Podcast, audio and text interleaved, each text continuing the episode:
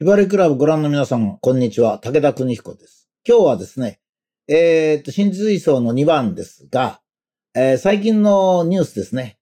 このニュースについての解説はですね、えー一応あの、須田さん、須田慎一郎さんと一緒にですね、えー今週の虎ノ門ニュースでやっておりますので、まあ、それも参考にしてください。だけど、ちょっとこっちはですね、もう少し詳細に、時間がありますからね。この問題はものすごく奥が深いんですよ。それで我々の人生にも関係あるし、我々の子供たちがどういう教育を受ければいいかということにも関係しますし、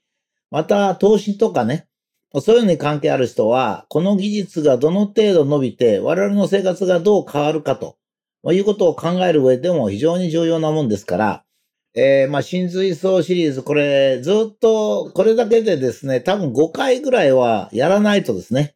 えー将来が見通せないということになりますが、えー今日のニュースは、昨日、あ、これちょっと前のニュースですね。脳内インプラントと電子機器をつなぎ、体機能サポートや拡張を目指している、アメリカのあニューラリンク。これはあの、マスクさんの、イーロン・マスクさんの会社ですね。は、現地時間5月25日、米食品医薬品局 FDA より人間での臨床実験が承認されたと発表した。これはですね、いろんな面で注目されるんですね。えーイーロン・マスクっていう人は、まあ、非常にあの、才能のある人で、最初は電気自動車なんかからスタートしましたが、まあ、宇宙ビジネスにも入りましてね。今まで、例えばミサイルを上げたり、人工衛星上げたりしたら、もうその機体は全部捨ててしまうんですけども、あの、ロケットですね。それがそのまま地上にまた垂直に着陸してくると、まあいうようなね、まあ特殊な技術。これはねやはり宇宙ビジネスが、あの、盛んになりますとね、当然コスト勝負になりますから、極めて有望な技術ということになりますね。それからツイッターも買い取りまして、今 X っていう名前に変わっておりますけども、この産業。それから今度この FDA、アメリカの FDA っていうのは、えーアメリカの食品医薬品局なんですけども、これはですね、私はまあこの FDA と長いなんか審査とかいろいろあったんですけど、非常に優れたものなんですよ。まあ、日本のそのなんか衛生局とかなんか厚生省なんかとレベルが何段も違うんですね。で、もちろんアメリカだってことじゃなくて、全世界がこの FDA の判断に沿ってるのはですね、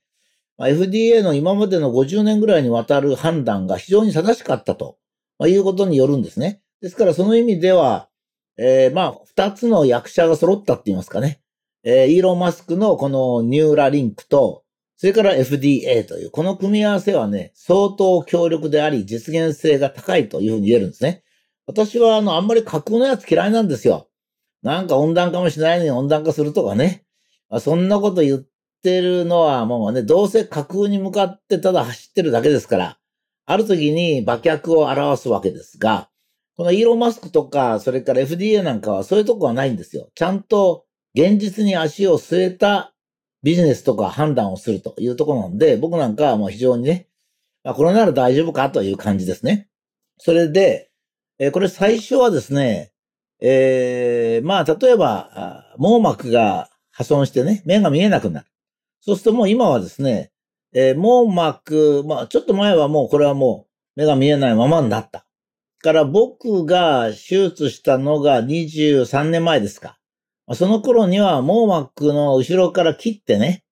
そしてこう修理する手術方法も見つかって、私なんか、この右目、すっかり失明したんですけども、それがほぼ今回復しております。ただ網膜自身が僕なんかちょっとやられてるので、まあそれはもう生物的なもんですから回復できませんが、手術式としてはある程度できたんですね。それから、それが23年前でしょ？それからここに示した写真ですね。えー、一人の年配の男の人が杖をこう、杖っていうかね、こう、ちょっとした、あれがあって、なんか、リックみたいなの背負ってますね。まあ、ちょうど今から30年前ぐらいに人工衛星も進んできて、それから今で言う、例えばあの、GPS ですね。こういったその場所を人工衛星から測定するのもできてきた。そうするとそれを利用してですね、目の見えない人が一人で道路を歩けるようにできるんじゃないか。まあいうような装置で、僕はこれを多分30年ぐらい前にですね、あの、これはいいやと思って、撮っといた、あこういった写真がですね、あの、一生懸命探したら出てきました。えーっと、今から30年前ですから、例えば人工衛星の、まあ非常にボロい、あの頃ボロいですね、えー、1決めですね。今はもう、えー、我々がちょっとスマホを持ってれば、知らないとこでも行けるし、自動車ももう GPS はもう必須のもんですよね。まあだけどその当時は非常に精度も悪かったんで、それでしかも、この今はスマホぐらいで受けられるんですけど、当時はあの背中に背負ったものを使ってですね、人工衛星の情報を取って、それをステッキを使ってずっと探りながら歩くと。しかし僕はこれ非常に感激しました。ああ、そうかと。私なんかはまあ科学がですね、やっぱり人間の幸福に結びついてほしいっていう気持ちが強いもんですから、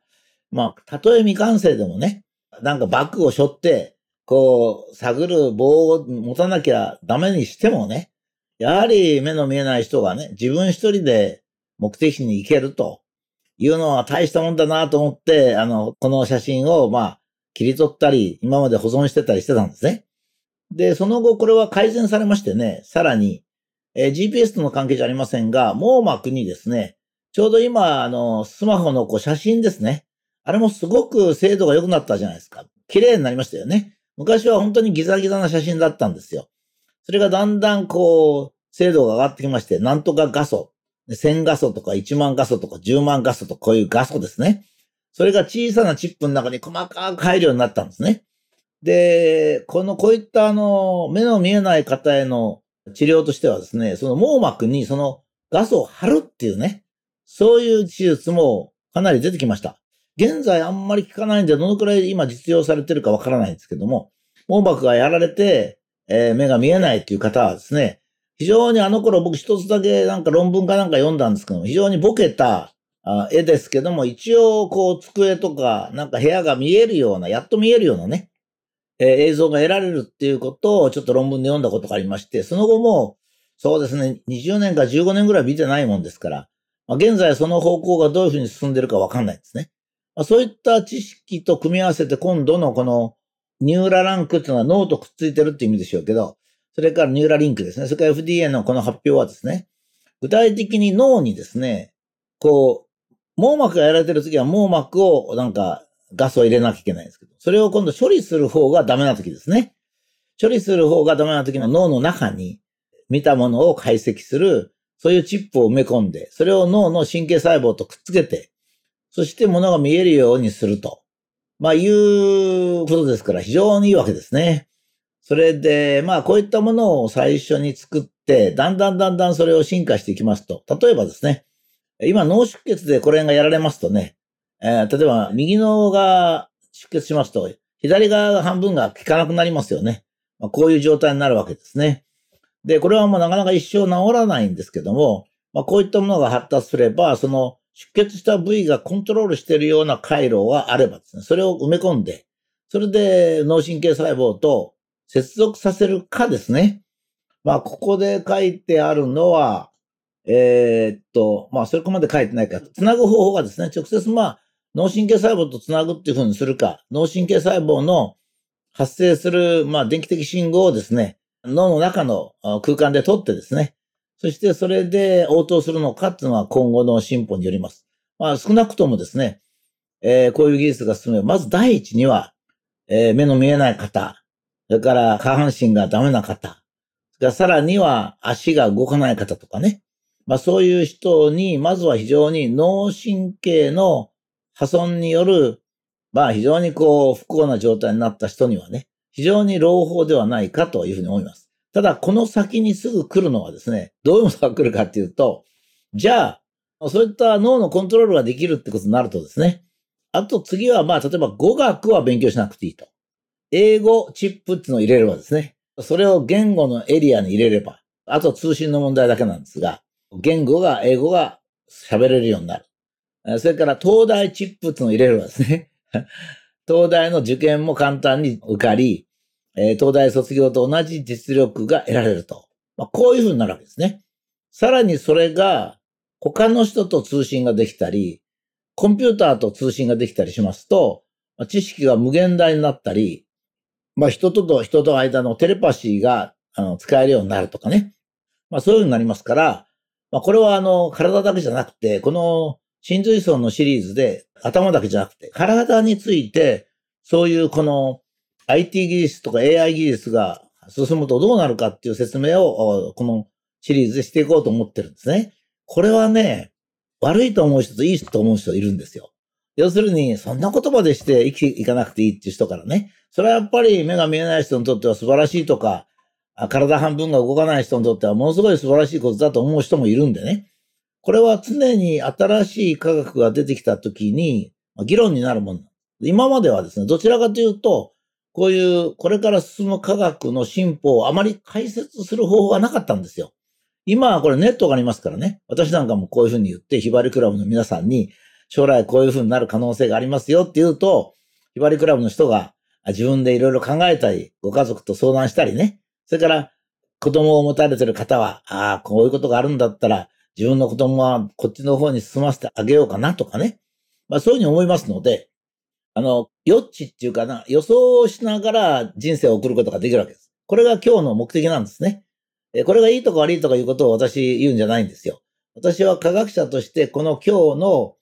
えー、脳内インプラントと電子機器をつなぎ身体機能サポートというものの技術というのは一体何を将来もたらすのかとまあいう情報をね、ここ数日流しますので、えー、それに基づいていろいろお考えになったり、それから自分の将来、人生の幸福、もしくは子供さんの教育、まあこういった点にね、活かしていただければと思います。で、この形は、ここには脳内インプラントと電子機器をつなぎって書いてありますけども、もうほとんど共通技術でものすごく応用範囲が広いんですよ。ですからこれも同時にね、お話をしたいというふうに思っております。